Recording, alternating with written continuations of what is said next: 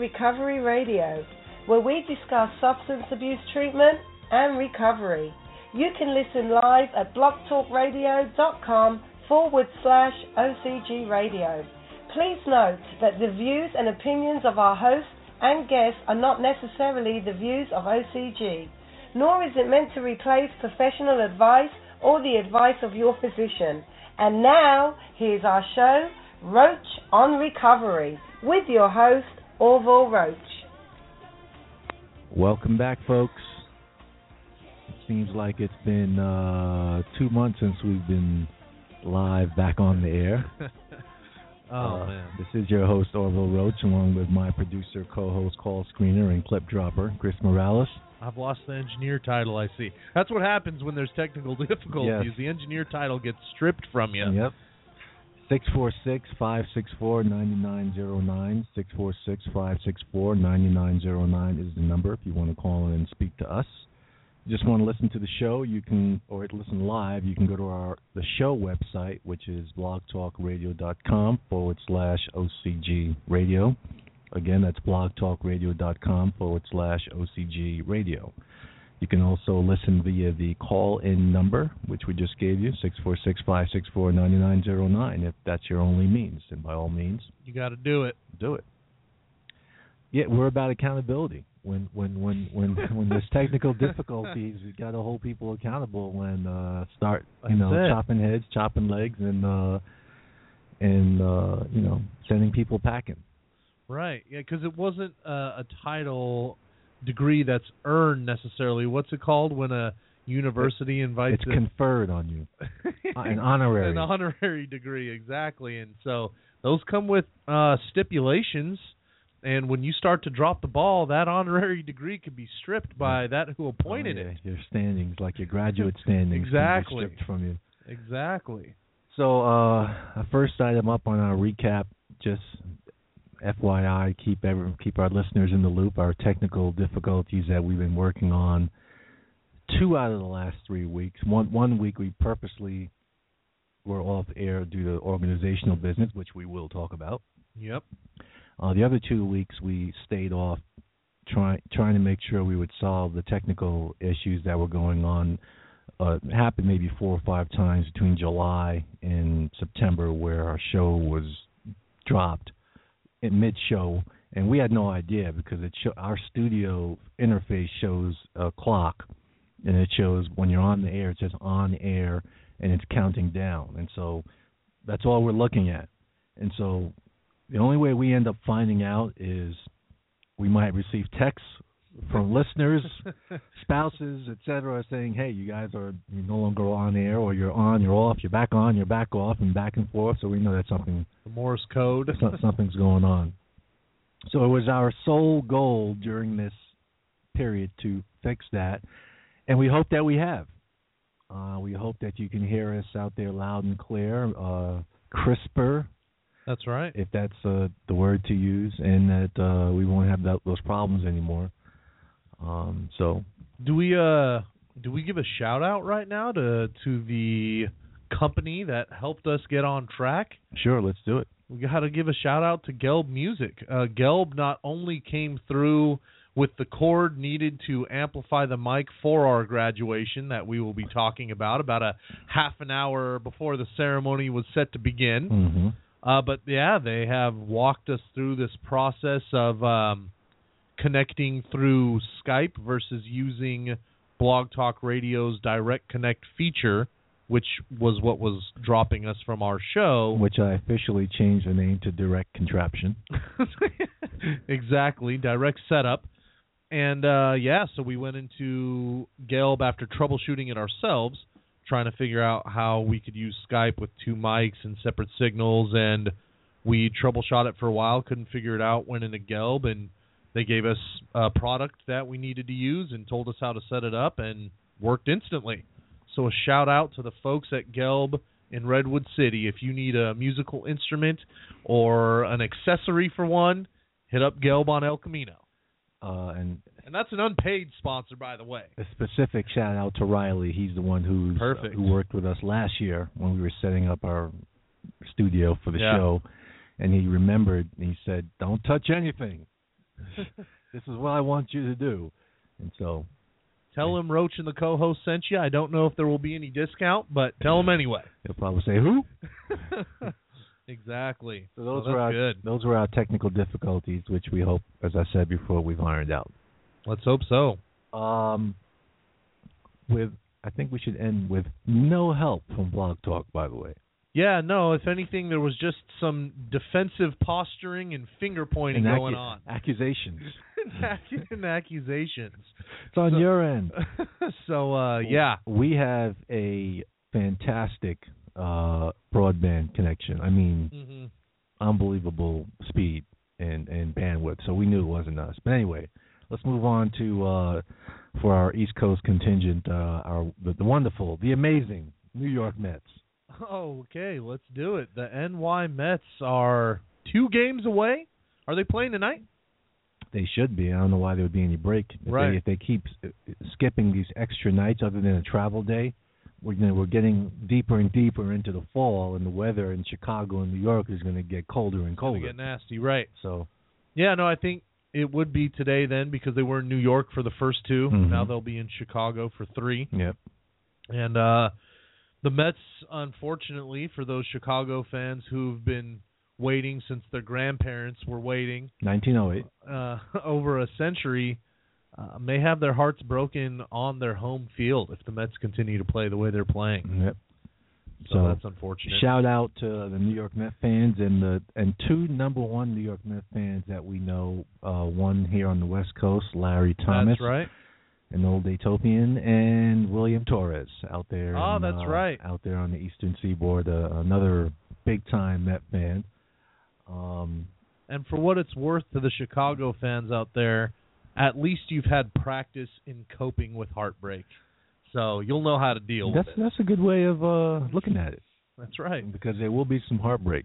Look at me talking trash on on on the airwaves. That's it. Uh, go to the NFL real Oh, quick. Of course.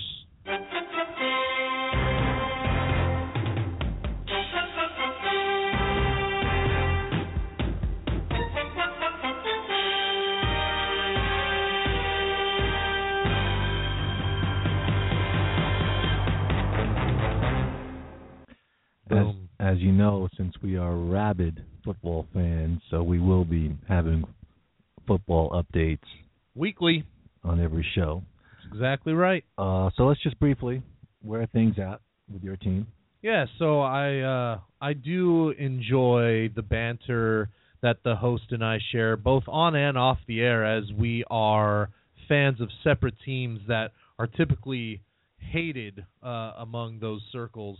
But because of that, I can count on the host to give me some nice feedback, some honest feedback uh to give me an answer that's not blurred by my own fan vision. Mm-hmm. So I wanted to ask about Colin Kaepernick. Uh, when we lost those four straight, minus the Giants game, where he looked improved, um, this the, his career was over. Let's put in Blaine Gabbert, see what he's got, and that's the end of it. Now against the Giants, he played really well. Granted, at least in that game, and I don't know if they improved. I guess not against the Eagles, but they had the dead last pass defense rank Mhm, in the mhm. NFL. So of course, it's going to help a quarterback look better than maybe he is. Um, but he looked better in that game, and then that was followed up by a game this last week again against another porous secondary. But he's looked better in back-to-back games now, Mhm. and so the one main difference is he's under center instead of in the shotgun. hmm People are saying that's getting his timing down. But I want to know what you think. Is he were those two really terrible games he had back to back an anomaly? Are these two better games that he's had a result of playing poor defenses or is it somewhere in the middle? Well, first of all, I don't know who you mean by Colin Kaepernick. I, Ah, I only know I only know of Colin Pumpernickel. Um, and uh, he was terrible for the first four games. He did show some mild improvement, and uh, I think it's just a product of the whole team, to be honest, in terms of the Yeah. offensive side. Um, and From the line to the play calling the- to everybody. Yeah, I think there's, it's a whole. It's not all him. He is what he is, so let him be who he is. But it's difficult for him to be who he is when he doesn't have what he needs, like he had what the the years when they were going to the Super Bowl Right. and the NFC Championship. So, I I guess breaking that down, basically, Colin Kaepernick is not an NFL franchise quarterback. He can't carry the team. right, right. Okay. Yeah, no, that makes sense. I believe that. So, um, now more importantly, how about them Cowboys? Yeah! um, we're injured. I don't know what else to say. That's a really good way of summing it up. We're injured. That's a really good way of summing it up. And key positions too. Yeah. Not like you know your little uh defensive tackle in a Yeah. three-four that you could just send in another big body. Missing my quarterback, missing the uh, number one receiver, running running back is in a, sh- position. in a shambles. Uh, so right now I'm uh, looking at the New York Jets. Oh, that's your squad. Well, yeah. they, I'm, they have ho- I'm hoping the Jets can uh, Brady. Can can keep me happy for the the fall months that are coming upon us. Yeah, they've looked good. They they've looked much Mhm. improved. Uh, but and they, and boy, they play New England next week, correct? they play New England this coming up week. So that'll be a good test for them. It will be because that obviously, if you want to get through that division, it goes through the Patriots. Okay. So we'll see. All right, that's it for the NFL update. Um, the last thing we want to do on the recap is talk about one of the shows that we did, which I thought was a very important show uh, in terms of content, that was interrupted with the Blog Talk server issue. hmm Uh, was the show we did on forgiveness, Okay. and I'm going to uh, propose that at some point, I don't know when, but we'll schedule it, that we're going to do that show over, um, cover some of the same content, obviously, but some different content. Um, but I was not happy that we had the show got cut cut off and it's kind of got split into two. I want to have one show on that topic because I think it's such a very important topic in terms of recovery. Uh, it deserves a redo, if you don't mind. Uh, not at all. And I definitely agree. And it's a shame too, because not only is the topic a powerful topic, but I think we were we had a good momentum going. The Yeah. show was going in a good direction um, until what do you call it? Direct direct contraption reared its ugly head. Yeah. So All right. So one of the things, uh, one of the reasons why we uh, spent a week off the air is we held uh, a graduation ceremony. Uh, at some point, we're going to be putting up uh, a couple of pictures on our uh, Facebook page for uh, our listeners to look at and enjoy. Um, now, before our last show, which was on, I believe, nine the week of the Tuesday of nine twenty nine. Was that a Tuesday? Yeah, nine twenty nine. Yeah, it was We we did the the show the uh, the undergraduate, which is you know the normal graduation. You graduate from the uh, the program, that's right. and then we had our graduation ceremony uh, the following Wednesday, Indeed. and so we were preparing, and so we didn't we weren't live that Tuesday. A lovely ceremony, A by very, the way. Very nice ceremony. Um, and so what I wanted to do this week is talk about the postgraduate period. Sounds You- good. You, mentioned before the show it's like the uh, going for your masters. That's right. The, ma- The postgraduate You get or your the graduate the graduate school. your master's in recovery. Yes. It's good stuff. Um, one of the things that I'm hoping in terms of using technology, uh, one of our staff persons are working on that is being able to put up some clips of this is again on our Facebook page of some of the what some of the the, the graduates Mhm. stated. We've never Mhm. done that before. Yep. Um, I think it would be nice uh, a, a short clip of my speech, Yeah. my spiel that I give to the That's right. graduates. Uh, that, That I get be- that I get to repeat every two years and maybe add a twist here or there since they don't hear the same thing over and over. Keep it fresh. Keep it fresh. Um, but you know, it's it's an honor for me, honor for I'm sure the the, the usual way, and, and, and those from from from the Daytop uh, school know the usual way graduations were done were the the the, the graduate would choose a presenter to present them. They would then go up, and the, presenter would you know say some say some words about them um, and things of that nature. Then the, then the graduate would go up, and you know we we kept that same you know methodology, Mhm. same way of doing it, and, and I would always orientate the graduates. Okay, so you only got you know this much time to speak, and blah blah blah. Because you know, and if you see the cut signal in the back, make sure you start winding it down because we want Right. to keep the ceremony to you know no no more than two hours. People can only sit for two hours. You know, Right. After that, they start You're drifting off. zoning, zoning out. Right. So uh, we added a couple of twists from the last two graduations. So the previous one to this one, and then this one. The the last graduation, which was in 2012, if I'm not correct, we're we're three years out from the last one Yep. we uh, decided to do uh, traditional graduation gowns. Mhm. We said they're graduating, so let's, you know, dress Yeah. them up with the graduation Do gowns. how a graduation is done. Right. Played the graduation song and the whole Mhm. nine yards. Um, this time around, the only added twist was that I, as the executive director, walked with the graduates the same way like the principal walks That's right. with the graduates. So we, right. we added that twist to it this time. I got to wear uh, a gown, uh, but next time around, I you know the different color gown that the principal Yeah, right, wears. right, you know, right, Instead of wearing the graduate gown, I get to wear the what, Yeah, what do they wear like a burgundy or something? Yeah, a different color, and you're supposed Yeah. to have maybe a couple different patches on or, you. or ribbons, uh, Yeah, it's you like know, around me or something. the the infantry soldier's uniform is not nearly as decorated as the the general. You know. Well, the other the other thing that we were trying to accomplish is that we didn't want me, the the MC, my hands are in quotes, to take anything away from the graduate. So we wanted to Right. have that balance of not overshadowing them, et cetera. So when we next time we have a graduation, my gown can't be you know flowing colors and all kinds of you know flowing ribbons and take Right, away from what the graduates are wearing. Everyone's gonna looking at me instead of the graduates. No, we don't want that. It's about them. So um, this time around, what we did is we didn't have quote unquote presenters. We had people introduce the graduates, but we let the graduates have the floor for them to Right. speak. Right.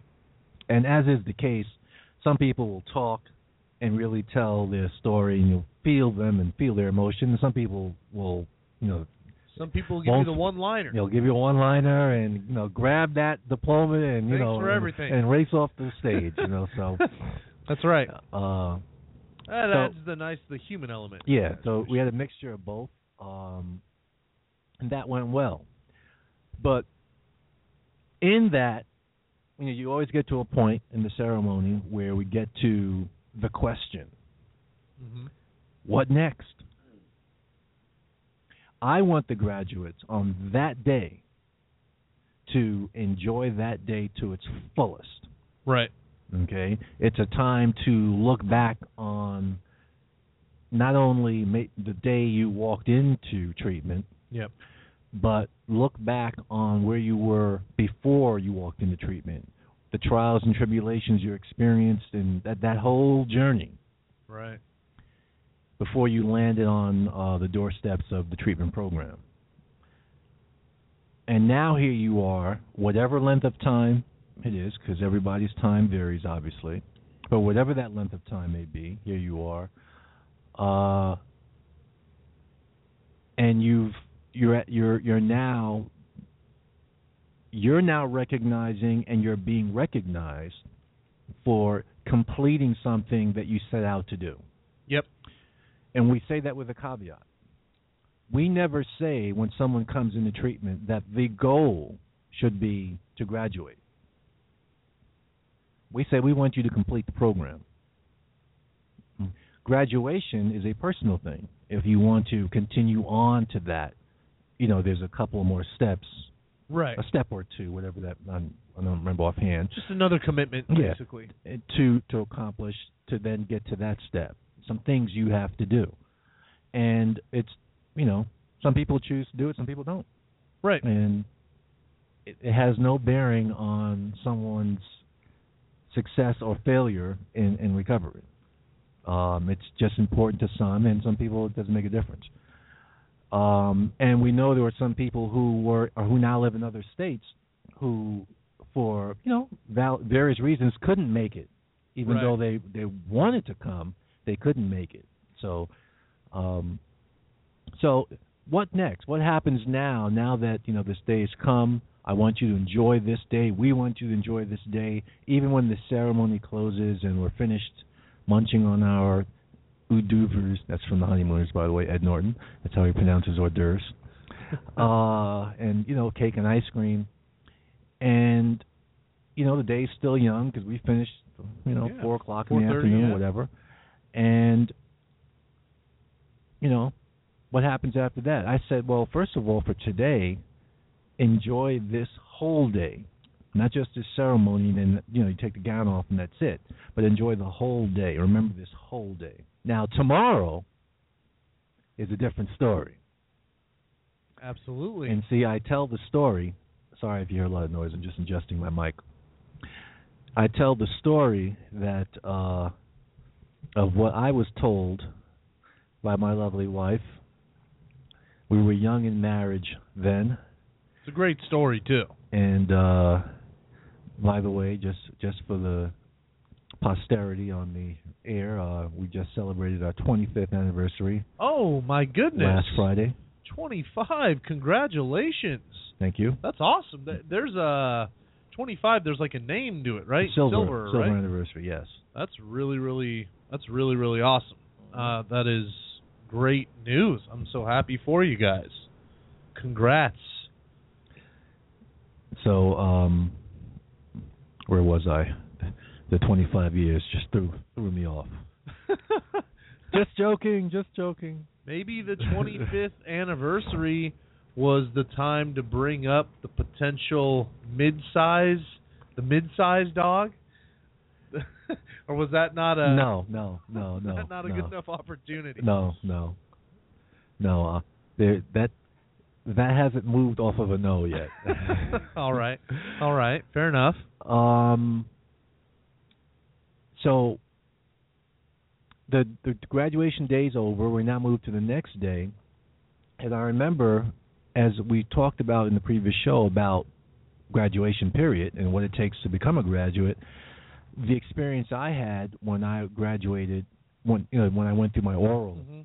uh, interview and became a graduate at the Far Rockaway facility, and how they announce your name over the PA, and you know you go down the elevator from the sixth floor uh, where they held the interview, and you come out to the main floor, and everyone's clapping and acknowledging you, and so on. So it's a big deal. Mhm. Um, just like it was a big deal when you were you know in treatment upstate, and you know a graduate was coming upstate or a graduate was coming on the property, or like you know you wanted to to see them, touch them. You know it was like a big deal because you aspired to become that. Huge deal, right? You aspire to be that.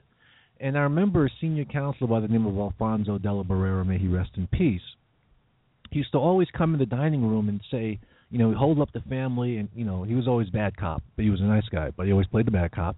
And he'd always say, you know, there's 250 people in this family, and you know what? Only 10 of you are going to make it. Yeah.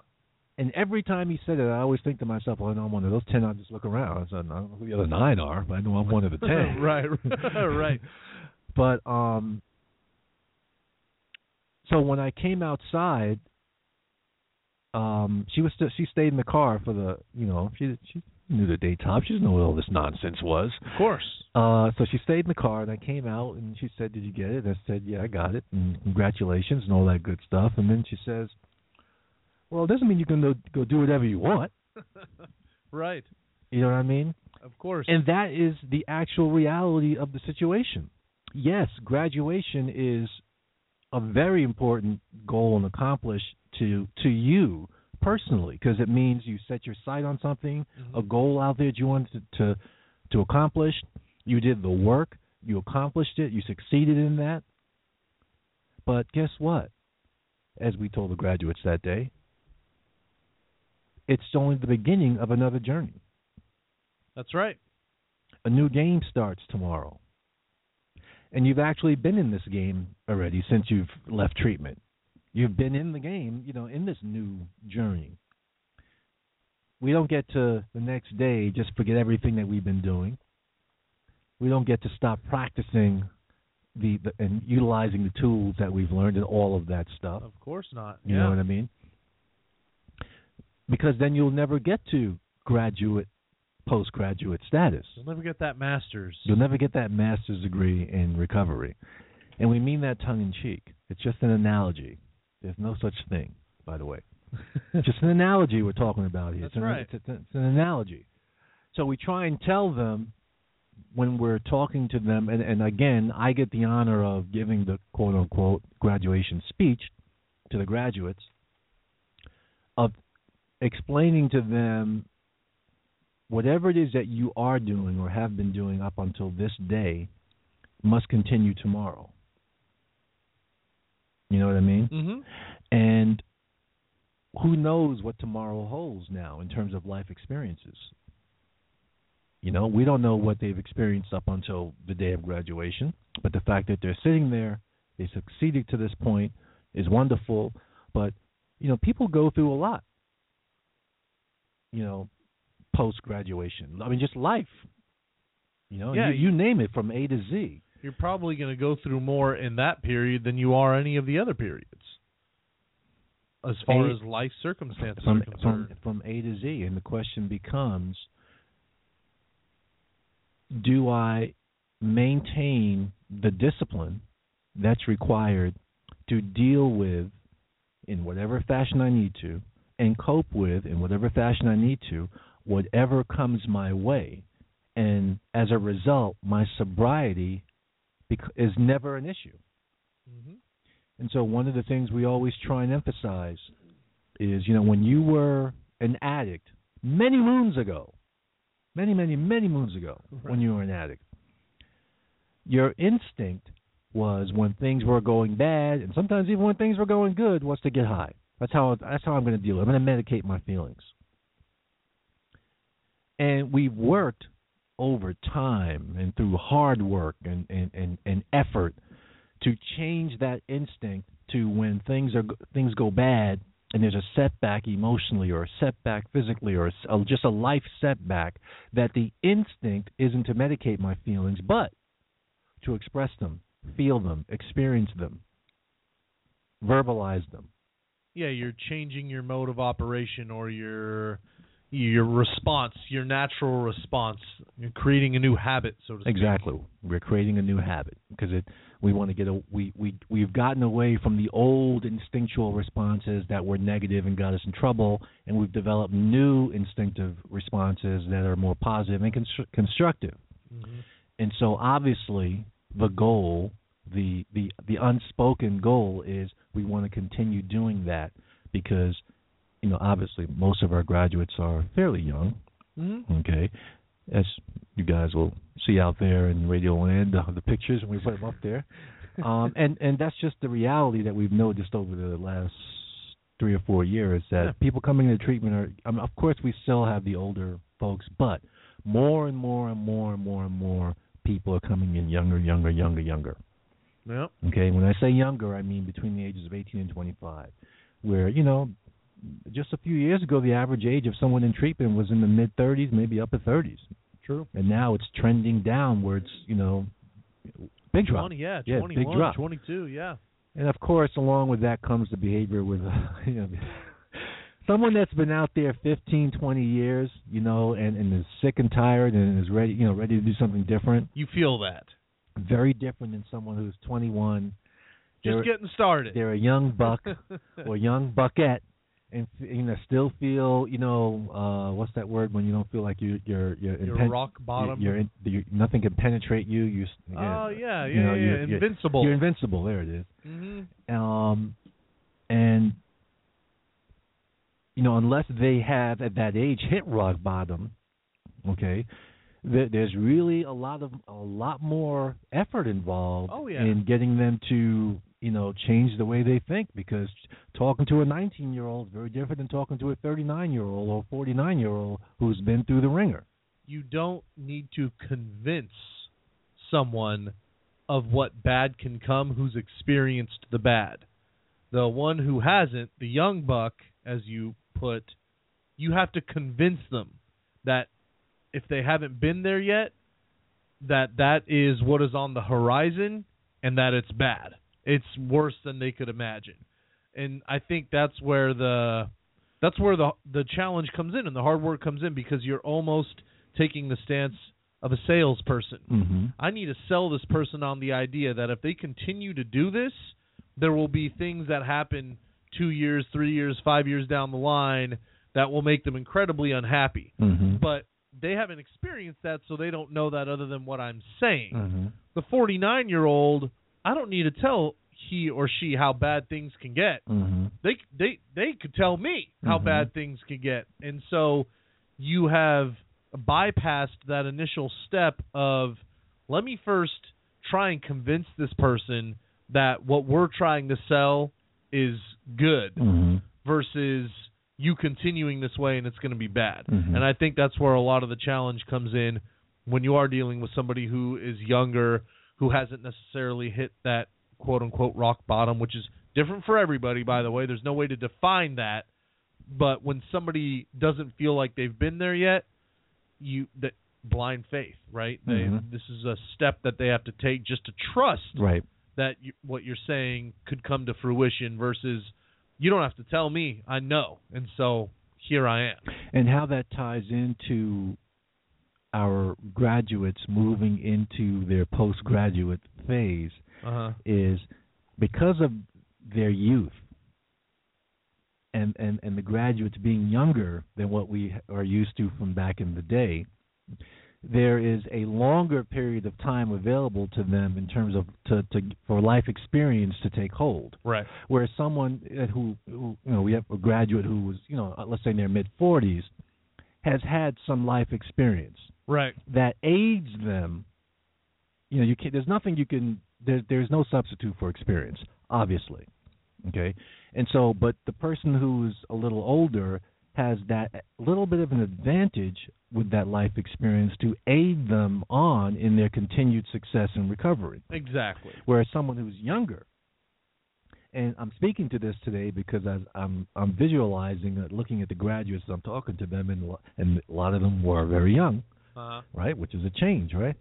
Uh, that they may, you know, they just have a longer period of time to continue until they get to, and I think everyone who has gone through a program and graduated a program, uh, there's a point in time, like for one one of the graduates had said, and during her talk, one of the things she mentioned was this was day number blah blah blah blah blah. It was up there in Mhm. like 800 and something. I don't know. right And so one of the things I said to her is, you can officially stop counting uh-huh the days. You don't need to count the days anymore. Um, but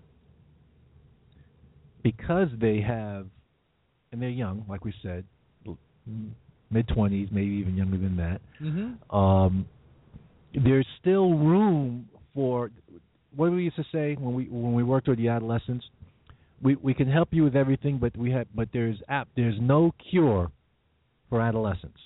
Yeah right We can help you with your problems. We can help you with your addiction. We can help you with your family issues. We can help you with all that stuff. But the one thing we can't help you with is being an adolescent. You just That's have to right. go through that. And so the same thing with these graduates who are very young, they have to just go through that those those whatever you know whatever you go through when you're in your 20s. Mhm. And some people mature. You know, there's there's uh multiple steps of maturity, by the way. So we know how you mature out of teenage age into your early 20s Mhm. theoretically, because I still think today's today's extend that uh today's 21 is yesterday's 14. extend that cutoff. Yeah, I agree. Today's 25 is yesterday's 17. Yeah. Okay. Um, if you remember, there was a time when they were saying, "Oh, today's 50 is is yesterday's 40." No, as you get in the upper ages, it was going in reverse. Yeah, yeah. 50 is the new 40. It's the new 40. well, it's like, yeah, 25 is the new 17. Well, that unfortunately that doesn't work well. no, quite the contrary. yeah, it- it's the op- has the opposite effect, but that's what we're dealing with, by the way, just in case you wanted to know.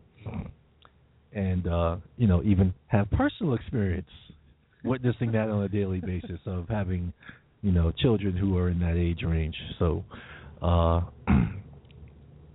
I think I'm qualified to say that. Oh, absolutely.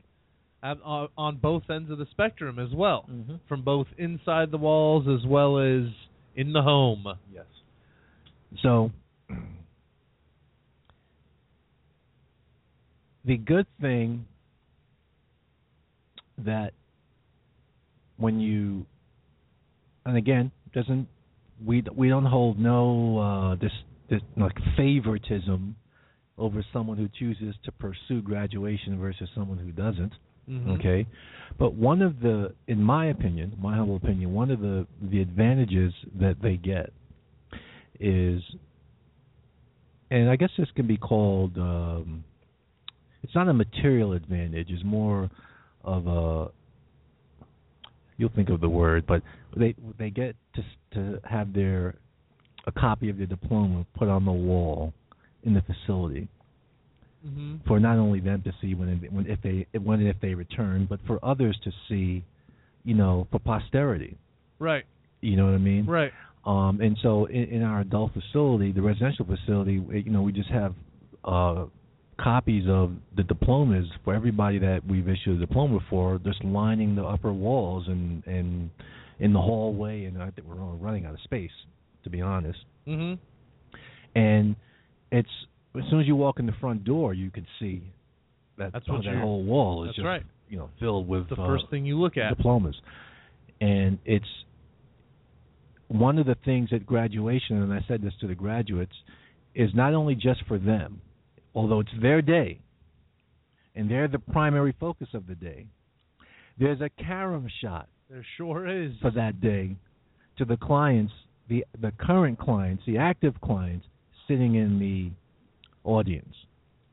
And we make sure as we are making our speeches and bloviating to point out to the current clients what they need to do in order to get there. That's right. This is one day for them. Yes. And uh, so we bring them in to show them, and, and, and this is why we we decided to parade the graduates through, walk them through to the Mhm. sound of the graduation music, and make make such a grand, a big, even though it is a big deal, but to make a grander, bigger deal out of it, out of it. And again, you know, folks, we're we're we're not big. Yeah. We're not small. Yeah, we're we're not big. small and program. So it's not like we have 300, you know, clients. You know what I mean? But so we have to use amplifiers to make us appear bigger. okay? Yes, exactly. Um, and, and and have a more uh, a larger effect uh, to the to the people we're trying to get in get in their brains and get in their thinking processes. And I remember a staff person coming up to me and saying that uh, a client who was on the fence and kind of writing their own plan, so to speak, you know, making that mistake, Mhm. you know, of how long they were going to be there and when they were going to leave and so on and so forth. And then, but after hearing the graduates Mm. speak, went to the staff person and said, "You know what? I decided I'm going to just Ride it out. Ride it out. However, whatever, however long it takes me to finish this program, that's what I'm going to do. Wow. I said that's music to me Yeah, that's awesome. to hear it have that effect on just even if it's just one person. So And after you've got the group of 40 seeing the ceremony and you've got them believing, hey, this is the goal and this could one day be you. mhm. You ro- you have them take a look around the room and you remind them probably only two of you will get there. I'm I'm not going to do the Alfonso, uh, and here's the reason why. And and you know, no of- no offense to the to the culture of today, but you know, we were able to take that. You know, we didn't Right, we didn't yeah. we didn't falter and crumble and like, oh God, no, I if anything, that pumped us up. yes. Like I I'm mean, gonna make sure that I I'm mean, that one. We looked around and said, "Well, I don't know about you, but I'm I'm one of those ten. That's right. you know what I mean? And so, I I think today, if we went and said, "Look, only five of you out of this, you know, this forty are going to make it," you know, they might start, you know, they might people might start packing their bags. Oh, well, it ain't going to be me. I guess I might as well hang it up here and just Right. move on. You know, yeah. that's that's one of the frustrating things uh mentally you know as a a a, a provider uh and uh you know someone who counsels and mentors others. It's one of the frustrating things of dealing with the mindset of today. I don't think culture is the appropriate word because we people are in different age ranges but i guess it's the mindset that you know there's almost like there there's you have to fight through hopelessness.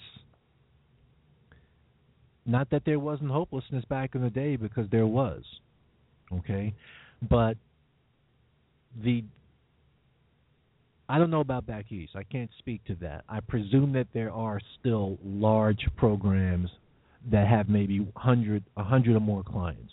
Okay. That's my presumption that they, they still exist okay.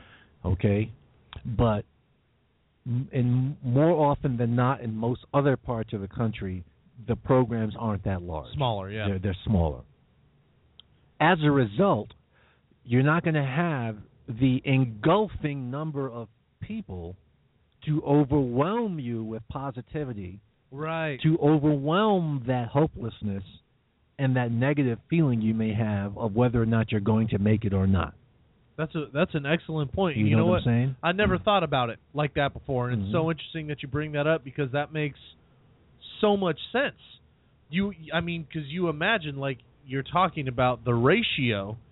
So, and you correct me if I'm wrong because you were you experienced that, but let's just say out of the 300, you've got 200 that are really strong, really strong, maybe middle to upper peer that have good intentions. Maybe not all of them make it, but in the program at that moment, they're strong. They're Right. giving their the positivity is flowing, and so you're one individual surrounded by 200 that can boost you up, right and that there is power in numbers mm-hmm. for sure. And that's a really really good point. Like I said, I never thought about it on that level because you one in 200 is far different than you know, let's say uh, we'll throw out an arbitrary percentage, you know, like 75% of the program Mm-hmm. had you know was going in the right direction and maybe 25% one out of 4 were struggling Right. they have a huge group to pull them up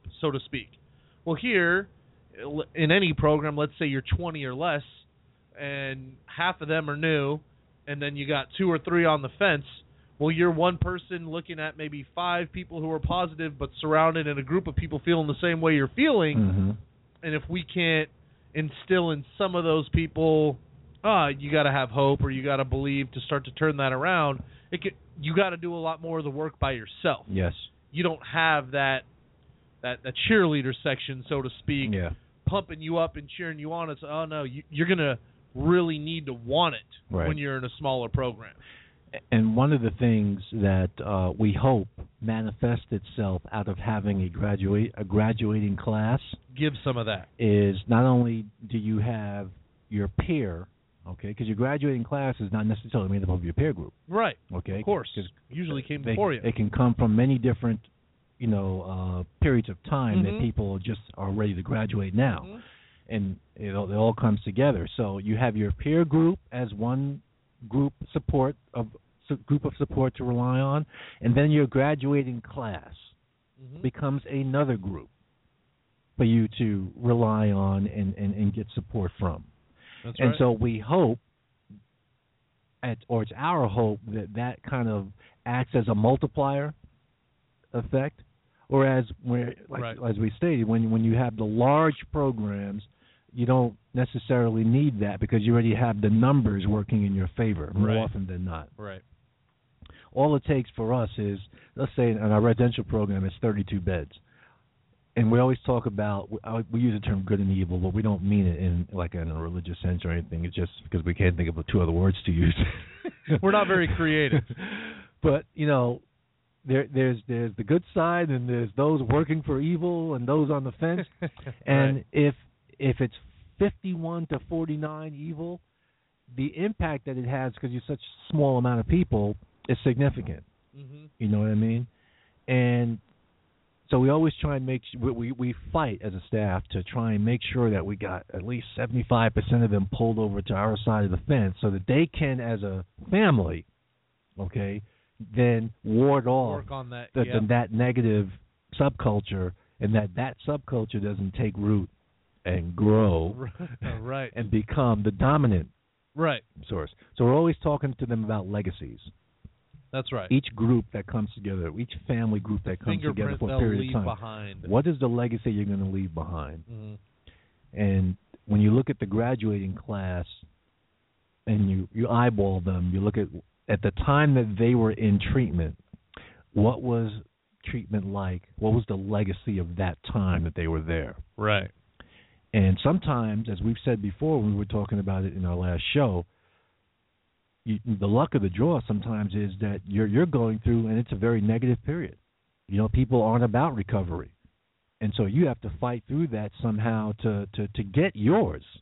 I mean, Right. that's the reality. Mhm. And if you've had to do that, ima- imagine the strength.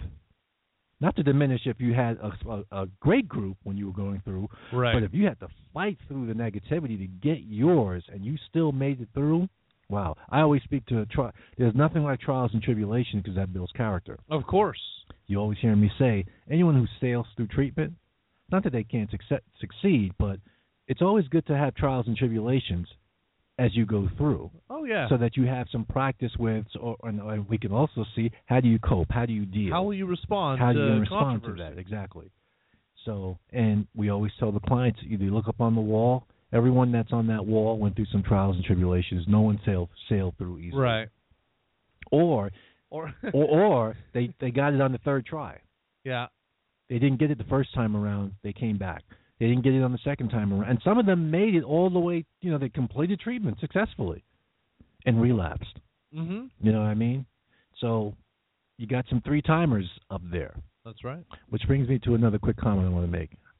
Because this was a conversation I had on the day of the graduation. When I was in treatment, there were a couple of assistant directors.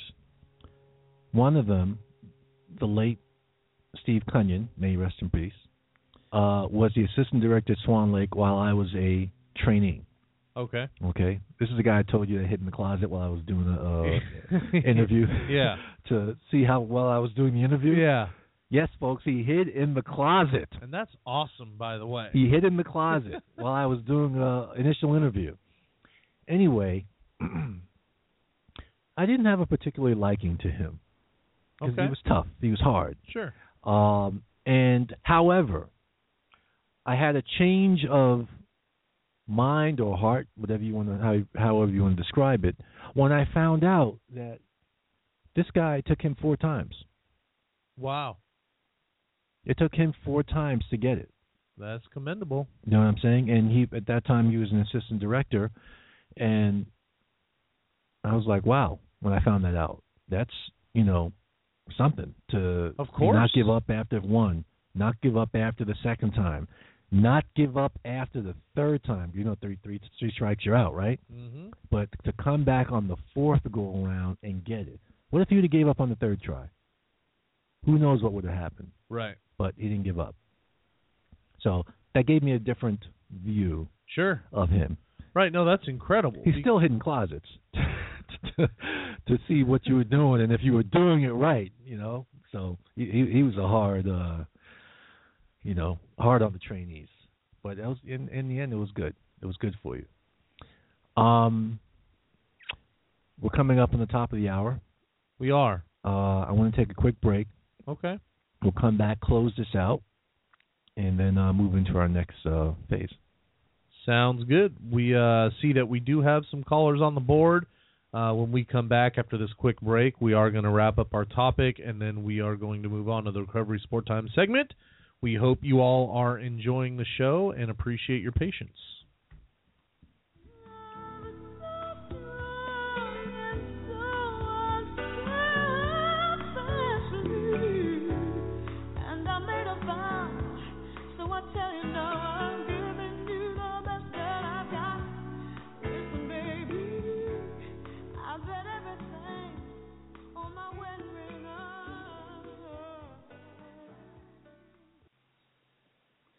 OCG can change your life in 15 minutes or less.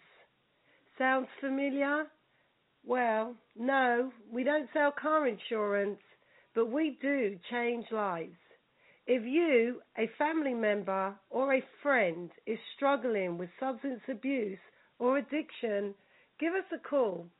Toll free 866 325 6466. That's 866 325 6466. We will arrange a confidential assessment that will take 15 minutes or less. You can also visit our website, ocgworks.org, click on the Service tab, and select the online confidential screening link. OCG, where hope grows.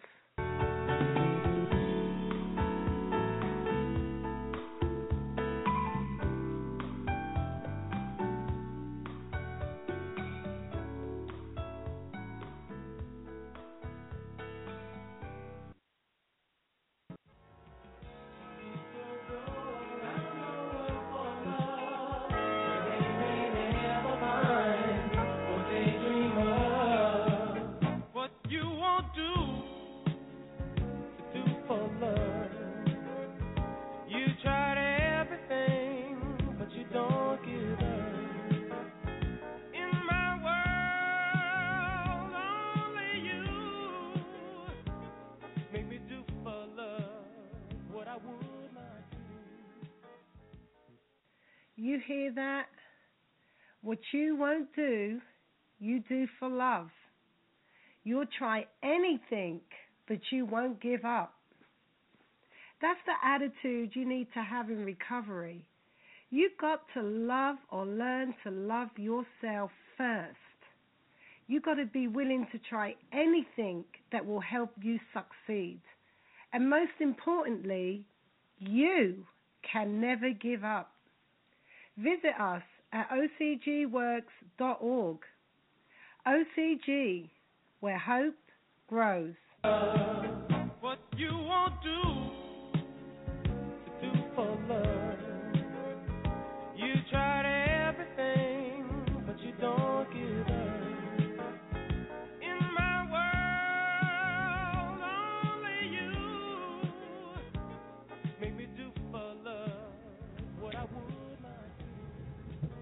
Welcome back to Roach on Recovery.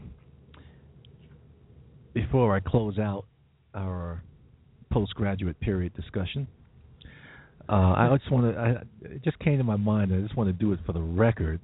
We're going to have an absolute, absolute drenching winter here in California. That's my prediction. Book it. That's my prediction. That's what I understand. Okay. What a lot of people don't know, and I can drop a little oceanography on you right now. People are only familiar with the term El Nino Mhm. and what happens during an El Nino. No one is familiar with the term La Nina, which is actually what's happening Mm-hmm. um, when you're not experiencing an El Nino. Mm-hmm. And we live on the east coast of the Pacific Ocean. Right. And so while we are experiencing this dry drought, this La Nina, El Nino is taking place on the west coast. Mm-hmm. And this works to balance itself out. So after you've experienced one, an El Nino, for example, the La Nina will come around to balance out what is happening in the ocean and in the atmosphere. And so you're probably right on because we've been in this for a little while now, Mm-hmm. and the Dopplers are speaking to people. Yes. We're going to get our rear ends kicked. Mm-hmm. Um, so yeah, on Roach and Recovery, you get meteoro- meteorology, uh, uh, um, meteorological advice, Yeah, advice, climatolo- climatology, a little bit of everything. earthquakeology. That's right. That's right. I think the only thing we don't get, we, we've had a tornado. What what what what don't we get? We haven't had hurricanes. That's the only thing we don't get. We don't get hurricanes. We we get fire, mudslides, flooding, rain, earthquakes, snow. We get all that. You're not typically. Tornado is incredibly yeah, rare infrequent. Yeah, but we still get them Won't every be now and then. devastating Right. either. But yeah, no, we get a we get a little bit of it all. Yep. What we don't get i are the snow and the ice in the winters in our Yeah, specific area. Yeah, up in the Sierras. Uh huh. Only three hours away, folks. We're 15 minutes away from the ocean, two and a half, three hours away from snow. So we're we're we're, we're, we're Where else we're- would you rather be? beautiful. All right. So, uh, in closing, the postgraduate period. One of the things that we want to we stress to our graduates as they move on and upward in their life, other than the obvious, maintaining an abstinence. Do we have to state that? Um, that goes without saying. it goes without saying, but uh, continuing to demonstrate the ability to cope with everyday life, everyday life demands, everyday responsibilities, and things of that nature. Mm-hmm. And more importantly, understanding re- the re- their personal, specific triggers and relapse issues and how to counterbalance and counteract them. Mm-hmm. um, understanding the recovery process, and then lastly, understanding when to reach out for some support. That you're not in it by yourself, and that Exactly. this isn't well, this isn't a send off into uh, you know lonelyism.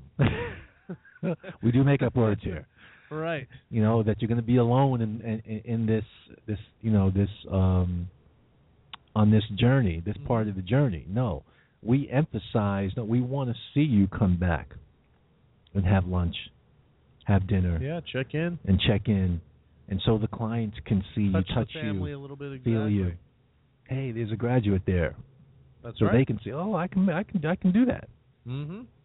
so we we we can't emphasize that enough with them Oh, it's huge. Mhm. It's super important. And so, at some point, at some point, they'll get the masters and be able to uh, teach those underneath them coming through the recovery process. The youngins That's right. coming behind them, and we'll be able to help them out when they're out in the field, not in the program. That's right. And that's how we hope the cycle will work and continue to work as it has worked for forty something years. Or are we are, are we at fifty yet? Oh yeah, 52. If it was okay. 63, yeah. Okay. That's all I got. All right, I just got a couple minor details uh, that will fill in, uh, so we don't have to include this in the wrap on the next show. Mm-hmm. Uh, when you spoke about good and evil, we have also not that it's any better, but use the term uh, you're either part of the problem or part of the solution. so there are those you that go. are part of the problem, Mm-hmm. and uh, boy, I think that's all I got. That's it. There was one more, but it must not have been all that important. But I do remember it sticking out in my head. Good and evil. We also have gone the, the problem and the solution route as well. Okay. All right. Let's uh, take another break, our usual uh, music break, and come back on recovery support time. sounds good. It seems like ages since we've done recovery support time, Oh. a- and, we've got a buildup of our uh, X X file. So, And in the great words of Bart Scott, can't wait. all right. Stay tuned.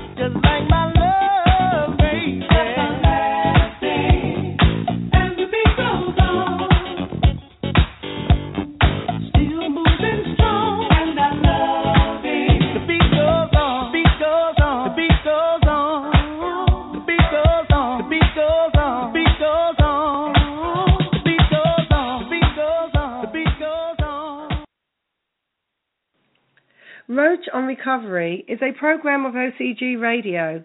It deals with many topics related to substance abuse, substance abuse treatment, and recovery. Our recovery support time is a show segment where you can receive support from our host for any questions or issues you wish to present related to substance abuse, substance abuse treatment, or recovery. You can reach our host live by calling 646 564 9909. That's 646 564 9909. Or you can send your questions via email at any time to ocgworkca at gmail.com. That's ocgworkca at gmail.com. And our host will respond to your questions on the air.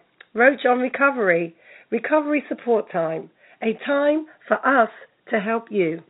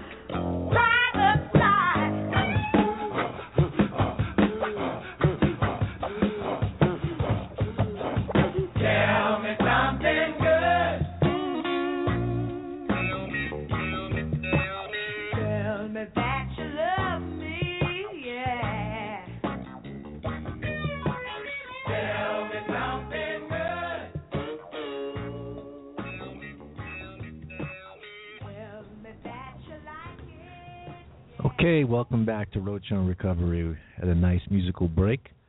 Uh, this is our recovery support time, and we're going to start off with since it's been such a long time. I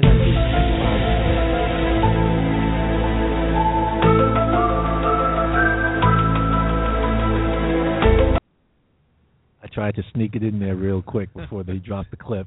Get some X File questions in there. We got some good ones for you guys. Let's see. What do we got? This is a geographical question. Joey from Santa Cruz wants to know if San Francisco is a good place for recovery or a bad place. There's no such thing as a good or a bad place. Wherever you are, recovery can happen. And so if San Francisco is where you have to be, that's where you have to be, and you have to make it work wherever you are. Very few of us are in a position to pick and choose where we can be when we are either starting our recovery process or if we're in the middle, whatever the case may be. You have to you have to have built yourself to the point that you can survive, maintain your recovery no matter what your environment is that's around you. Your your your surrounding environment should not and will not dictate whether or not you succeed or not. It comes down to a decision, a choice. So San Francisco can be as good a place as any. Or a bad place if you choose to choose it to be. All right. Uh, let's see. this is an interesting question. I'm, I actually have never received this question before, so I thought it was pretty cool. What, Miguel from San Jose. What's the difference between treatment and recovery?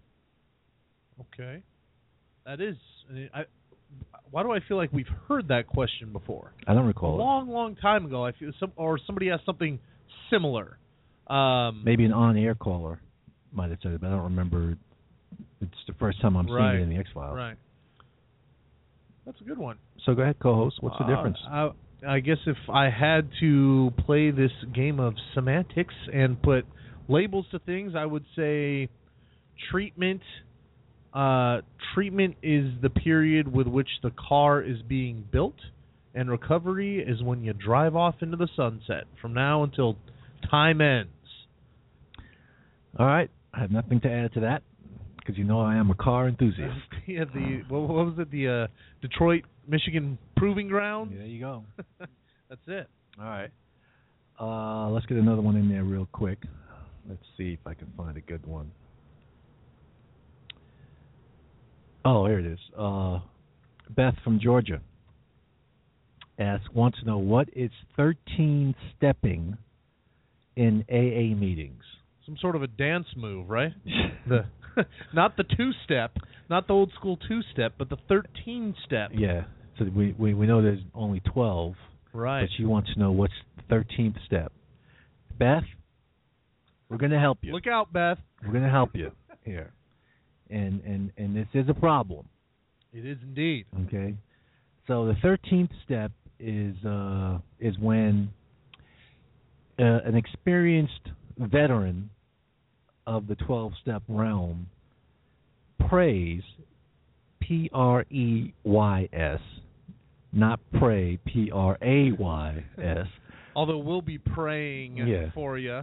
preys upon a newbie, someone who's just beginning their their journey and has evil intentions, negative intentions. They're not trying to help you, they're trying to uh how can we say this cleanly? Coerce you into doing things that you did not come to AA for. Yes. And if you'll allow me to make a relation between that and what we just spoke about in our topic today, Go ahead. It's like you need a master's degree to be a professor. So that's like you got your master's and you're a professor now and you're preying on a year one undergraduate student. There you go. That's the 13th step. So you want to avoid that. There's only 12. Stick to the two step if you want to go dancing. There you go. All right, let's go to the phones. We got who do we got? Let's go to Martha from Santa Cruz. Hi, welcome to the show. Hi. So I was wondering if you guys thought going to a transitional house anywhere straight out of program is essential to somebody's recovery. I wouldn't use the word essential. I would say it is a very good step if uh, it's either the only option or if they want to use it as a step down before they either go home or go back to wherever they're going to live. Okay. Essential So means that it's essential when you when when if we use the word essential it means like it's almost like a must have like you must Yeah. do it and if you don't do it that you're not going to succeed. Yes. So do you think it's a good thing to do though? Yes, yes. Even if you have a place to go home to? It, there's there's nothing wrong with there being a step down before you go to that that your my hands are up in quotes your final resting place. Oh yeah, okay. Yeah, that's a good I- that's good insight. Thank you. You're very welcome. Okay, bye-bye. You want to add? Go. Yeah, I, I use a particular analogy when speaking to clients who are ready to transition out. hmm And it, it, like you said, even for the ones who don't choose to stay and graduate, but they completed the program, and f- for whatever reason they either they don't want to graduate, they don't have the means to, they're moving far away, whatever it may be. hmm You could very well have, and, and this is entirely feasible, everything you need if you completed the program to go out and stay clean. hmm But I say that anything on top of that, i.e., going to a transitional home first, maybe even if you have somewhere to go, is it's like insurance. And I actually once heard a counselor say this to me. hmm It's like car insurance. You don't buy car insurance with the intent of going out and getting in an accident. You buy it just in case. Right. And so, to me, anything on top of, assuming you've got everything you already need, anything on top of that is just extra insurance. Right. It's just in case. Not to say that somebody could drive and never get into an accident, but just in case that that a bump hits that might be a little too big for you to have handled ri- coming right out of treatment. hmm It's it's a little fallback. It's Yep. a safety net It increases the probability. probability. Now, just before I get to the next call, I do want to insert in to comment a side comment. I want to come out sideways on you, Mr. Okay. Mr. Co-host, on that statement about the car insurance. We don't choose to get it; the state makes us get it. Okay, yes, yes. Very Commun- true. communist. Very true. exactly. Yeah, too much uh regulation and, and uh forcing people to do things. I'll change it to renter's insurance. There you go. There you go. All right, let's get back to the phone. See what we got. We got Kenneth calling from Pacifica. Kenneth, welcome to the show. Hello. Um, yes, my question was, um, is what tools can I use to stay sober? Boy, it's a broad question. Can you be more specific? Because there's a lot of tools, a lot of tools that a person can use. What? Be a little bit more specific for me. Um, like, so I'm in treatment right now. I was just Right. wondering, like, um, when I have urges, you know, what's a good tool to to keep me from, you know, following through with that urge? Well, uh, the best tool is to deal with the urges before you get to that point of being done with treatment. Okay. because if you experience the treatment process properly, the uh-huh. urges should be addressed. Okay. Why do I have these urges? Where are they coming from? What's their root cause? Etc. These are the questions that you're asking yourself. Where the, where is this urge coming from? Why am I thinking this way? All yeah, of these I really things- don't I really don't know. Okay, so okay, first rule of thumb that you're going to apply to yourself from this moment moving forward. We're not going to think about the past, but from this moment moving forward, you will not accept from yourself the answer "I don't know." Okay. You either think or you feel. Okay. So when you are doing a self-analysis and you're asking yourself the question, you have to say to yourself, okay, what do I think the reason may be? Or what do I feel the reason to be? okay. It's not I don't know. Because if if I don't know was the it was an acceptable answer, then nobody would know because if you don't know, who knows?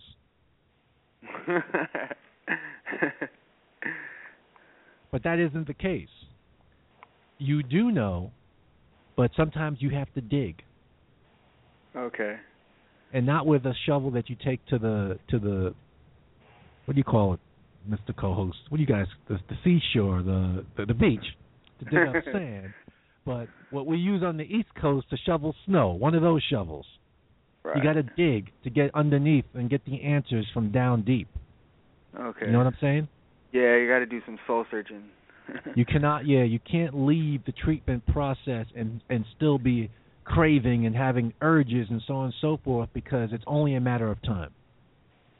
right. It's only going to be a matter of time. That has to be dealt with while you're in while you're in that treatment experience, so that when you leave, that's that is behind you. Right. Okay, thank you. You're very welcome. Thank you. Right. Bye bye. I can't stress that enough. We say it over and over. You, there's no way you can leave these doors.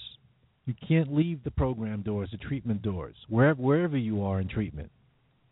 You can't leave them and have these these unanswered questions and these unevaluated things just like we talked about negative reservations, these can't be left hanging when you leave. They have to be looked at. They have to be analyzed. They have to be, you know, explored Right. and answered. And I don't know is not an answer. That's unacceptable. You cannot accept that from yourself. Oh, I don't know. I don't know the answer. Of course you know the answer. Dig. Yeah. You have to figure it out. You got to be willing. Mm-hmm. And so the question becomes: lis- Listen, are you are you willing to to go where you need to go to get the answer? That means you got to go, get in your belly. Mm-hmm. It ain't upstairs in your head, although your head can help you get there. But the answer lies within. And so that's why I say don't accept I don't know as an answer. Because Right. if, if if the answer, if I accept I don't know, and I'm the only one who really does know, someone outside of me can't tell me. hmm I have to be willing to come forth Oh yeah, yeah. with you have- information. you have to do that yourself. Why do you have these urges? What's behind them? What's at the root of them? What's underneath them? What are you thinking about? What are you feeling when these urges come? hmm You know, I'm- you know things like that. Right. That happens has, has to happen in the confines of the treatment experience. If I walk out the door and I, You I still don't and, I- and I still have and I have no answers, it's only a matter of time. Right. It's absolutely correct. All right. Got a little excited there. You did. me- Okay, you're gonna be okay, all right. Let me calm down. Get the juices flowing about you know you got to get this right, man. This, you got to get this right while you're in treatment, while you have it in front of you. All right, let's go to Tom from Sacramento. Tom, welcome to the show. Thank you. How are you doing today? Good. How are you? Good. Um, I had a question about um, in a treatment program. Um, I've heard of negative contracts, but is there such thing as uh, like positive contracts? And in, Yes, sir. yeah, Yes, sir. Would you- there is. are those still uh, a, you think a, a bad thing or? No. No, no. I'll give you I'll give you an example of a positive contract. Here's a positive contract. Listen, if you see me doing something that I shouldn't be doing, if you see me talking about something that's not helping me, or if you see me acting in a way that I shouldn't be acting, I want you to pull me up. I want you to say something. I want you to talk to me about it. That's a positive contract. Yeah. So negative contracts are more uh, Just the like opposite. explaining. I'll give you an example of a negative contract. Hey, you know what? If I if I'm in you know if you're in the treatment program for example, and hey you know if we sneak something in here to get high on you know let's keep it between us. That's a negative contract. Right. Hey, you know if you don't pull you don't you don't pull me up, I don't pull you up. That's a negative contract. Right. Okay. Or, by the way, there can be implicit negative contracts. And this doesn't just apply to the treatment environment. This is even larger than that. There can be implicit contracts where you know of something that you should speak on, even though it has no direct impact to you, but you don't say anything. Yeah. And we call that not respecting your belly. okay. Now, now makes sense. here listen closely to this one tom this is why it's very important because when people go out into the world and move on in their life and get into here's the word mr mr co-host get into relationships Oh boy. okay where they need to respond to their belly and learn how to respect their feelings and talk about their feelings et cetera et cetera et cetera or relationships with family members or relationships with friends they got to know what's positive contract what's a negative contract Yeah. So yes positive contracts we want negative contracts we don't Okay. All right. Thank you. You're very welcome. Right. One of the things that takes a lot of energy to get across is how the things we talk about inside the confines of the treatment walls Mm-hmm. translates outside. You know, we talk about making the connections to the outside world. How it all translates. Now, obviously, that's our job to kind of help make those an- analogies and connections, and they then take it and run with it, of course. But we have to kind of like get the ball rolling Yes. for them. How, how how does that connect to you know when I'm going to be outside? I don't get it. You know, you know how does it relate? We got to be able to speak to it and tell them "Hey, this is how. If you have negative contracts in here, this is how that's going to relate to when you're outside.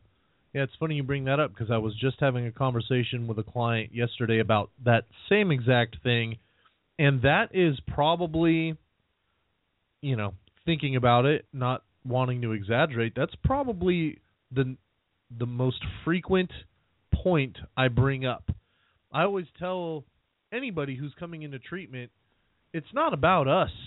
You know, don't do the right thing for us or don't make this decision because we care that you have a pull up or who cares about what it means in the program?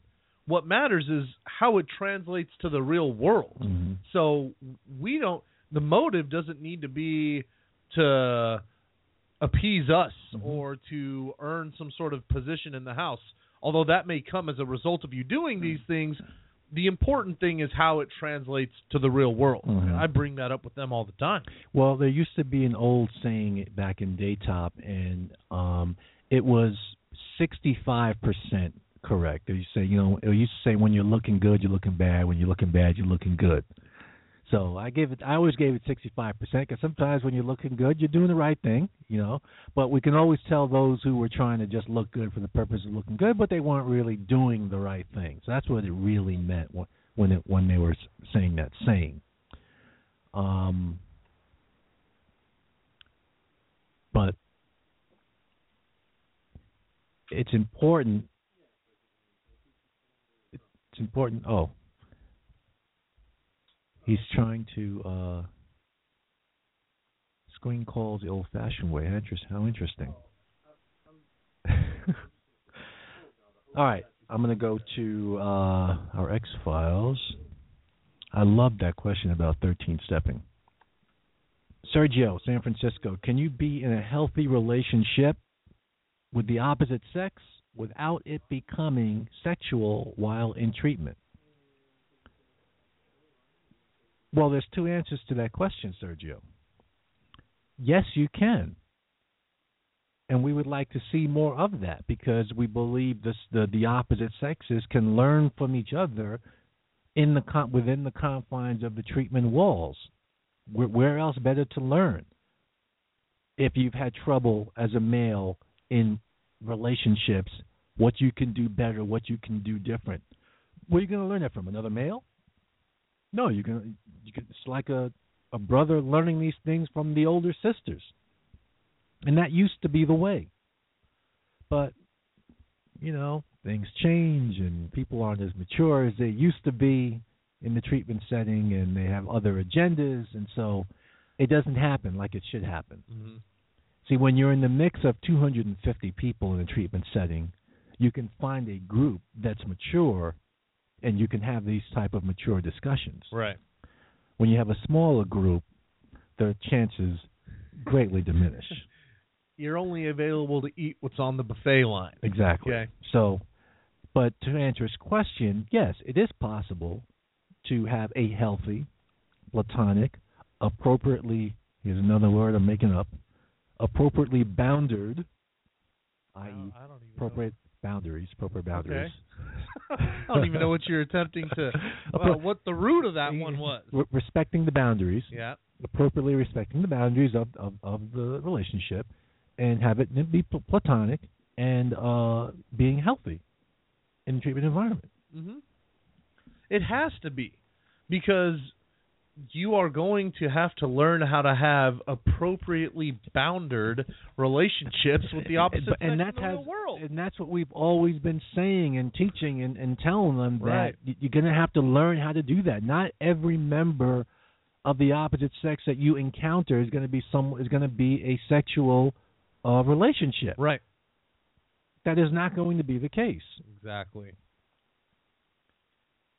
All right, back to the phones. Let's go to um, Linda calling from San Francisco. Hi, Linda. Welcome to the show. Hi. My question is how long does it take for your brain to recuperate for all the damage that you did to it? Well, let, let's drop a disclaimer real quick. Neither one of us are doctors, but uh, oftentimes, well, more often than not, it depends on what drugs you use. Oh, okay. So, what drugs are we, are Oh, we talking meth. about? Meth. I have to sigh on that one because meth really messes the brain up. Yeah. And we used to tell the kids in the adolescent program that were, you know, addicted to meth that one of the advantages that they had was their youth.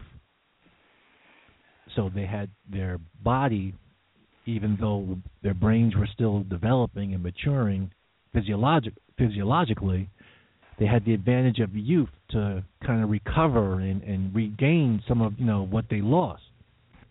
But if you have been mm. using for 20 years and you're kind of up in age, it's a different story. Because it's a devastating drug. Yeah, it is. and that's the reality. And it takes Okay. more time for someone to recover from the devastation. And the only hope, here's the only hope, this is the important part, is that the person gives themselves that time. And the only way they give themselves that time is through being leaving it alone, sobriety. Okay. Thank you. You're very welcome. You have a good day. You too. That was a cold, hard one. It's it's yeah, it is what it is. It's it's a cold hard one, but anyone can hang their hat on the fact like you said, as long as you quit, then you're going to have a chance to come back on some level. Yep. The the body is a very resilient living thing. It does not want to die. The brain does not want to die. It wants to thrive. Mhm. It wants to live. And so, and neurologically speaking, um, many things in the brain are regenerative. Mhm. They can come back, but y- there is no point in thinking that if you can't stop what is causing the damage in the first place, you need to give your body that chance to bounce back and be resilient and do what it wants to do, Mhm. which is what any living thing wants to do is live. And thrive. hmm Okay, Like a commercial for Kaiser right there. There you go. All right, let's go to Ryan calling from Redwood City. Hi, Ryan. Welcome to the show. Hi, thank you for having me. Oh, wait a second. Why do I have a Ryan and it's a female? Well, now you're my name is insulting our guest Ryan. Ryan. Oh, okay. The host. Eh, no, no, no. He spelled it wrong on the screen. He wrote it wrong. It wasn't me. How do you spell your name, Ryan? Ryan, R Y A N. Yes. Thank you. Okay. All right. My bad. The Anyway. host is from Jamaica. Forgive him. How can we help you? It sounds like you're enabling him. So, anyways, I've been an alcoholic for 20 plus years, and I want to go to a program, but six months may not be for me. Do you think a 90 day program would be enough to start my recovery? I ha- I have to be honest with you and say that the first problem you have is well, well, let me back up. Why are you time limiting yourself? Is there a reason? No, not at all. I just Oh. looking into it decided that 30 days wasn't enough, but I don't know if 6 months will be too long. Um No. I, well, we can definitely tell you statistically 30 days is more often than not never enough. But Right. if you have if you have no limitations on time, then you shouldn't pre-prescribe how much time you may or may not need. Okay. You know what I mean? Mhm. no one knows. Some people, depending on how you know how long they've been drinking or using, can can get it done in 90 days and and and with some good outpatient contact and support. And some people need nine months. So if I were to say I chose a six month program, since I'm not court ordered, I would be going in on my own. Mm-hmm. Um, should I just give it the whole six months, or maybe after four or five months, if I feel that I'm strong enough to transition into the real world? How long how long you been drinking? Twenty plus How long? years. Okay. Right, you did say that in the beginning. Aren't you worth whatever length of time it takes to get you back on the track of sobriety? Yes. So whether it's six months, one year, five years, whatever it takes, you're worth it. So Okay. you shouldn't walk in the door with a number in your head. Right.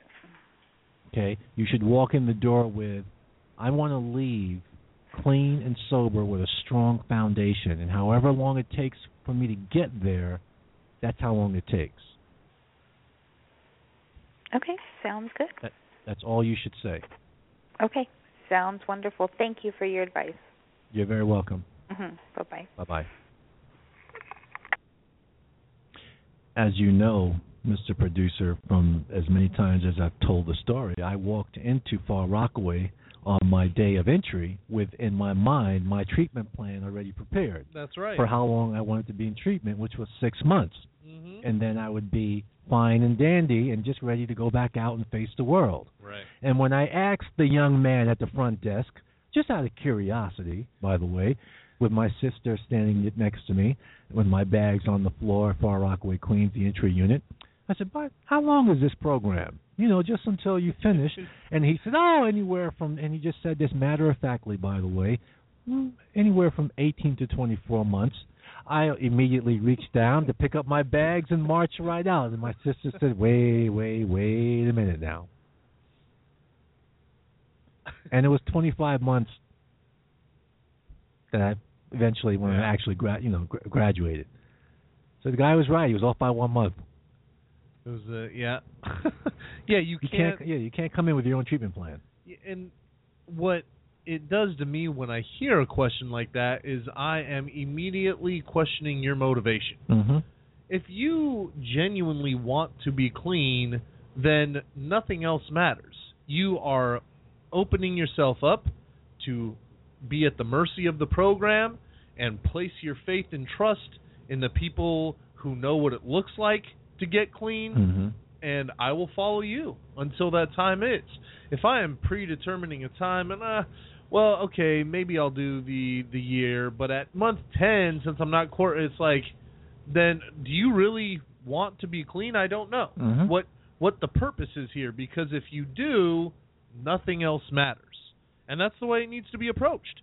Nothing else matters because if you start putting stipulations, well, you know, 12 months is too long and what what if there's like a couple of groups I just don't really vibe with and it's like, are you kidding me? Mhm. Maybe you should open up your own program. Mhm. You know what I mean? So, no, that doesn't I'm glad uh I'm glad you took that call cuz my tone might have been not so em- empathic with that caller. You know what the giveaway is though is when they s- when when when a person starts off with I'm not court ordered or anything, so I'm going to be coming in voluntarily. right. Who cares? And I don't mean that in a mean spirited way.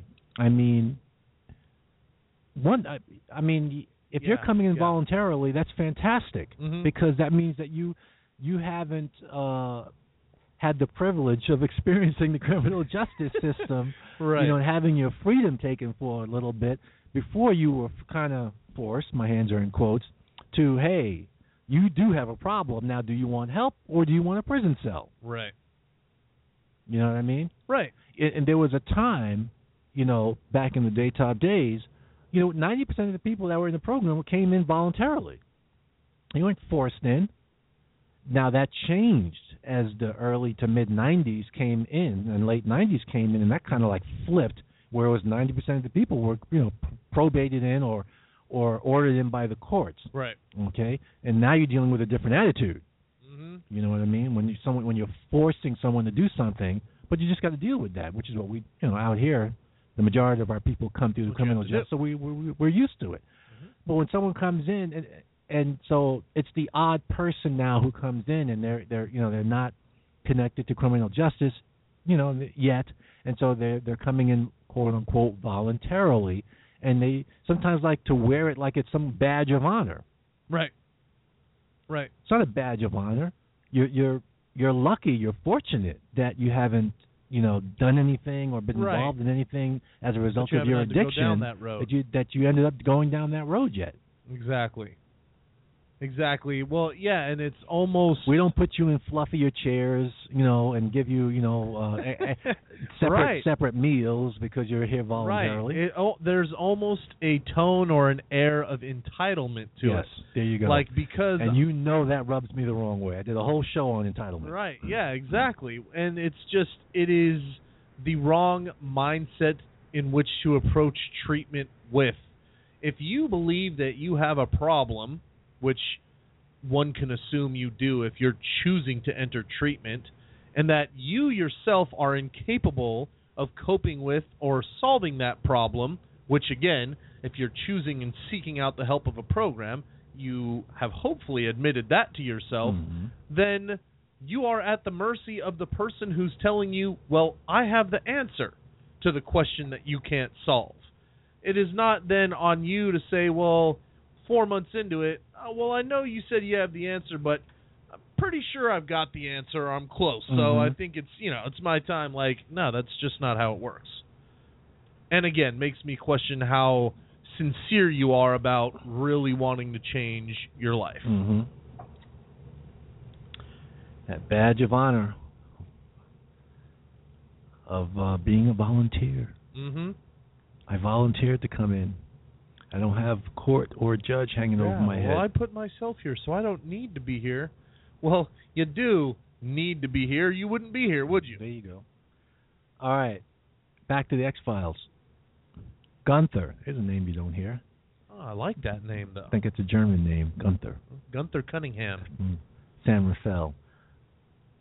I'm doing good in my program, he says, Okay. but I'm sure that once I complete, I might relapse because of social events. Mm. What do I do? Now, I'm not sure what he means by social events. Does he mean Weddings, dances, eating out with that friends. he has social anxiety, and so if he's in a social setting, that those are going to set him off and, and trigger him in a negative way? Is that what you, was that what you think he means? the way I read that is when being a part of gatherings or events where liquor is available. That's just the way I I read it. Well, I'm going to go back to our theme of that. You know, building the car. Uh, we we we we build the person that's going to go into into this recovery process to be able to withstand any environment or situation they find themselves. One of my old ones I used to use, which it wasn't, you know, it's not too, uh, you know, clean, but it, it it's kind of, you know, right to the point.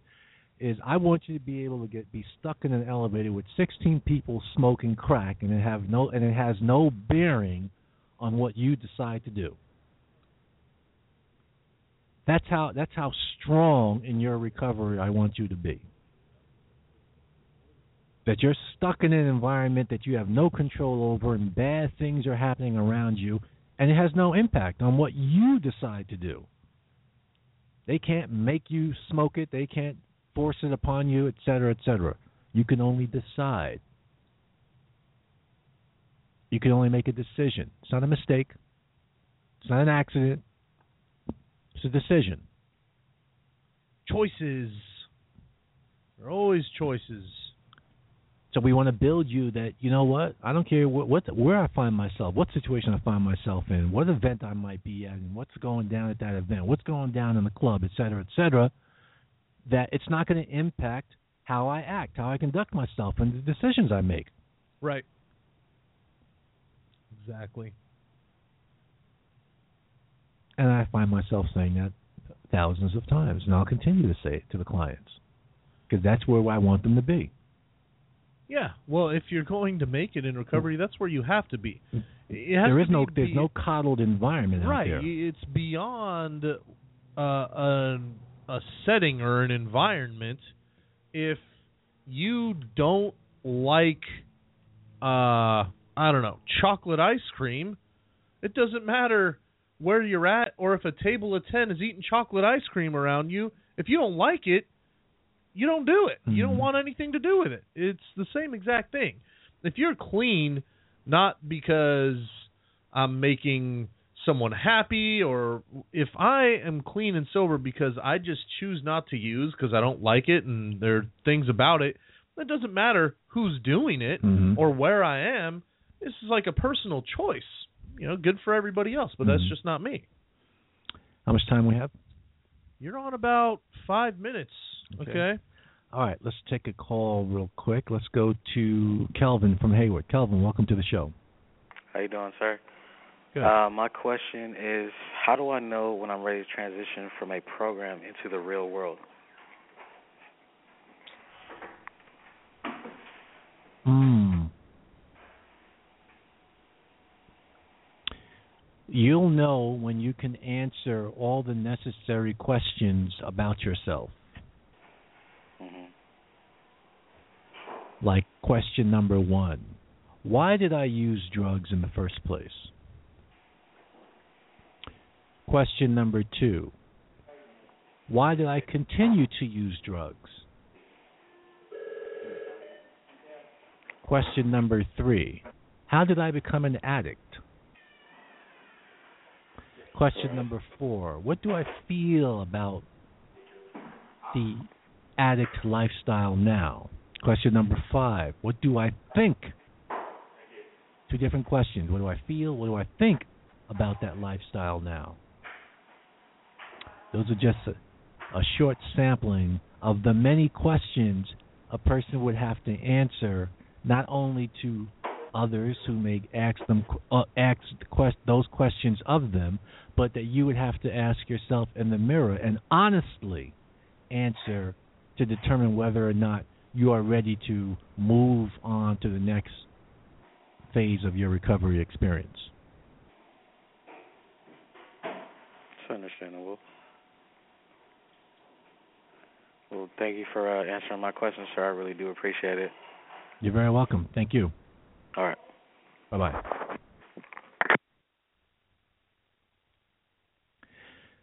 So I guess it's kind of uh I don't know. I, I don't know if it's innate because no, actually I'd be using my own frame of reference. So I would have had to have asked all of my peer group back in the day, but I'll just throw it out to you, Mr. Producer.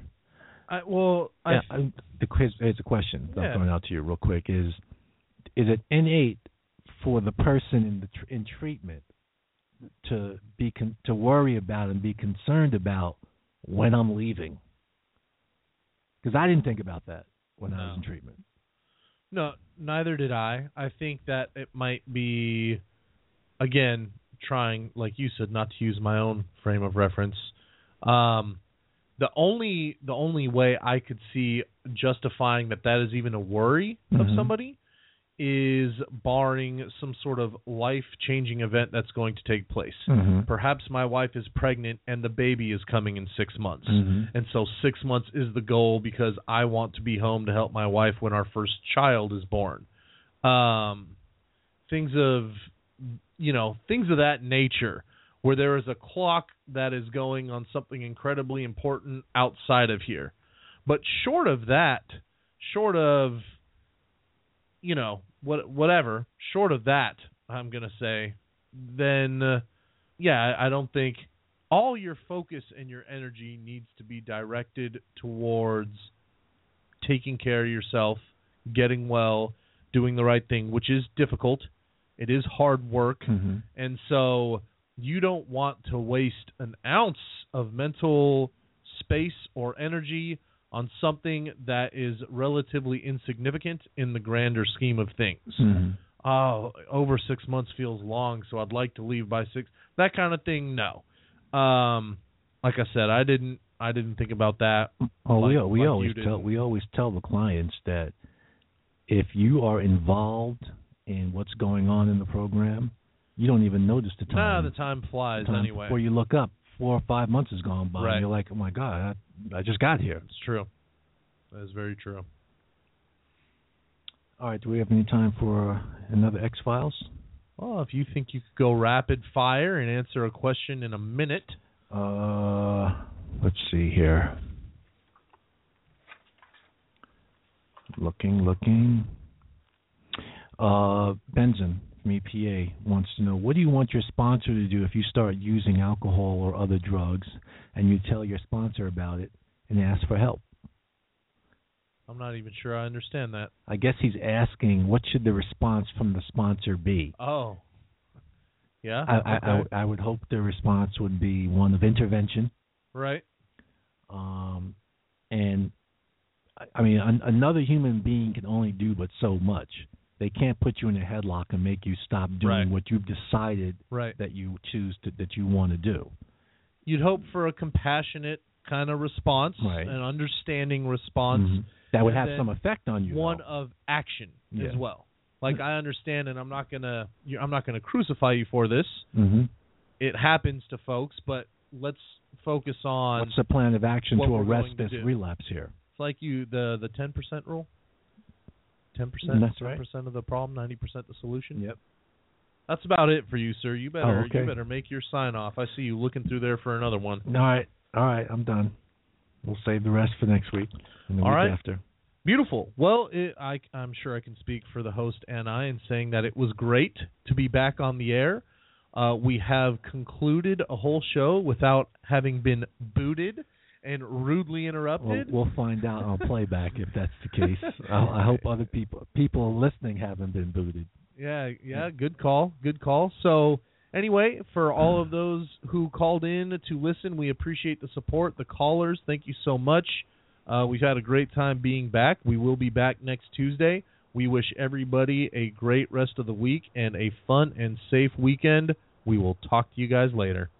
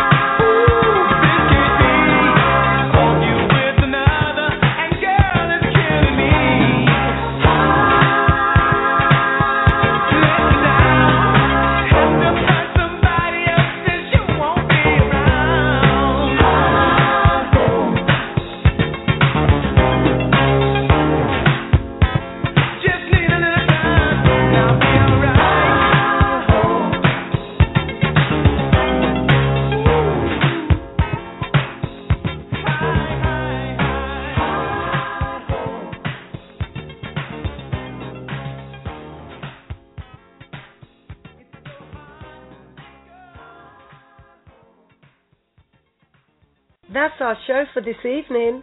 Thank you for listening. Be sure to listen to our next broadcast Tuesday at 4 p.m. Pacific Standard Time on blogtalkradio.com forward slash OCG Radio. Like us, friend us, and follow us on Facebook at facebook.com forward slash OCGWorkCA and on Twitter at OCGWorkCA. You can listen to podcasts of all our shows on iTunes under Roach on Recovery or on our Blog Talk Radio homepage. This has been a presentation of OCG Recovery Radio.